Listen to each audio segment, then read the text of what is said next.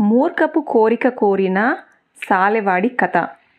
నడినెత్తిన చక్రం మోస్తున్న నాలుగోవాడు సాలెవాడి గురించి ప్రస్తావించేసరికి మూడోవాడు ముసిముసిగా ఇలా నవ్వి ఇలా కథలు కబుర్లు చెప్పుకుంటుంటే ఈ గొడవల్లో పడి నువ్వు కాసేపు నీ బరువు బాధ మర్చిపోతావు.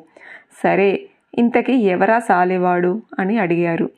నాలుగోవాడు కూడా నవ్వి సాలెవాడి కథ మొదలుపెట్టాడు ఇలా.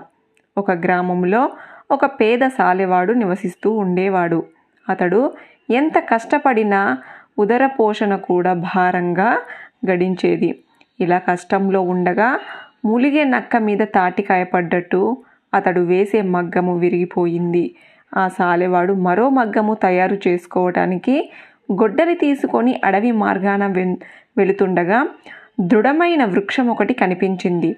దానిని సాలెవాడు గొడ్డలితో నరకపోయాడు. అప్పుడు ఆ వృక్షము నన్ను నరకవద్దు అన్నది.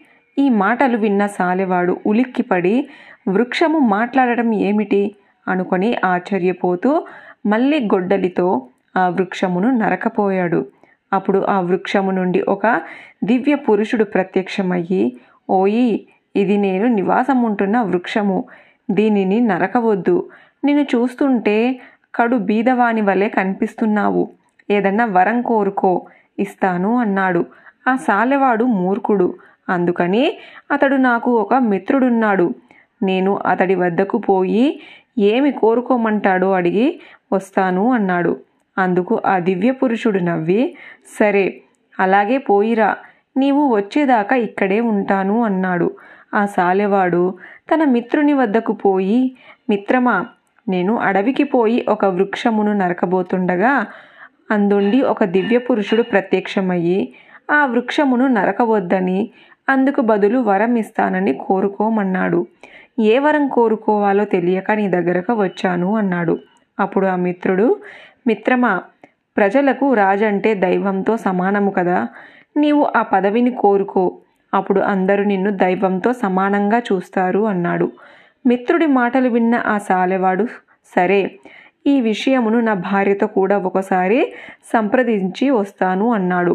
సాలెవాడు మాటలు వింటూనే ఆ మిత్రుడు వద్దు ఆడవారికి ఏ విషయమునందు సరైన అవగాహన ఉండదు. కాబట్టి నీవు సరాసరి అడవికి పోయి ఆ మహాత్ముడిని నేను చెప్పిన కోరికనే కోరుకో అన్నాడు. కానీ సాలెవాడు అడవికి వెళ్ళకుండా భార్య దగ్గరికి పోయి జరిగిందంతా చెప్పాడు. అందుకు ఆ సాలెవాని భార్య రాజ్యమన్న రాజన్న అతడు బ్రతుకు కత్తి మీద సాములాగా అవుతుంది. ఇటువంటి కోరికను ఎందుకు కోరాలి? మన జీవితము హాయిగా వెళ్ళిపోయే కోరికనే కోరండి అన్నది. సాలెవాడు వెంటనే అడవికి పోయి తన భార్య సలహా పాటిస్తూ మహాత్మా నేను నా కులవృత్తి ఆధారంగా రోజుకొక వస్త్రాన్ని నేసి దానితో చాలి చాలని బ్రతుకు గడుపుతున్నాను. రోజుకు రెండు వస్త్రాలు నేస్తే నా బాధలు తీరిపోతాయి. అలా జరగాలంటే నాకు మరో రెండు చేతులు ఒక తల కావాలి. ఇదే నా కోరిక అన్నాడు. సాలెవాడి మాటలు విన్న దివ్య పురుషుడు మిత్రుడి మాటలు కాదన్న ఈ మూర్ఖునికి నా హితబోధలు కూడా పనిచెయ్యవు. కాబట్టి ఇతడి కర్మ ఇంతే అనుకొని తదాస్తు ఇక్కడ నుండి అదృశ్యమైపోయాడు. ఆ వెంటనే ఆ సాలెవానికి మరో రెండు చేతులు తలకాయ వచ్చింది. వాడు తన కొత్త రూపాన్ని చూసుకొని పరమానందం పొందుతూ ఊళ్ళోకి పోయాడు. సాలెవాడిని చూసిన గ్రామస్తులు ఎవడో రెండు తలల రాక్షసుడు గ్రామంలోకి వస్తున్నాడని భయపడి కర్రలతో బాది వాడిని చంపేశారు. ఆ విధంగా మిత్రుని మాట వినక తన ప్రాణాలు కోల్పోయాడు ఆ సాలెవాడు. ఆ కథను విన్న మూడోవాడు నిజమే మిత్రమా నిన్ను చూస్తుంటే నాకు అత్యాశకు పోయి తన పరివారానంతటిని పోగొట్టుకున్న చంద్రసేనుడి కథ గుర్తుకొస్తుంది అన్నాడు. ఎవరా చంద్రసేనుడు? ఏమా కథ?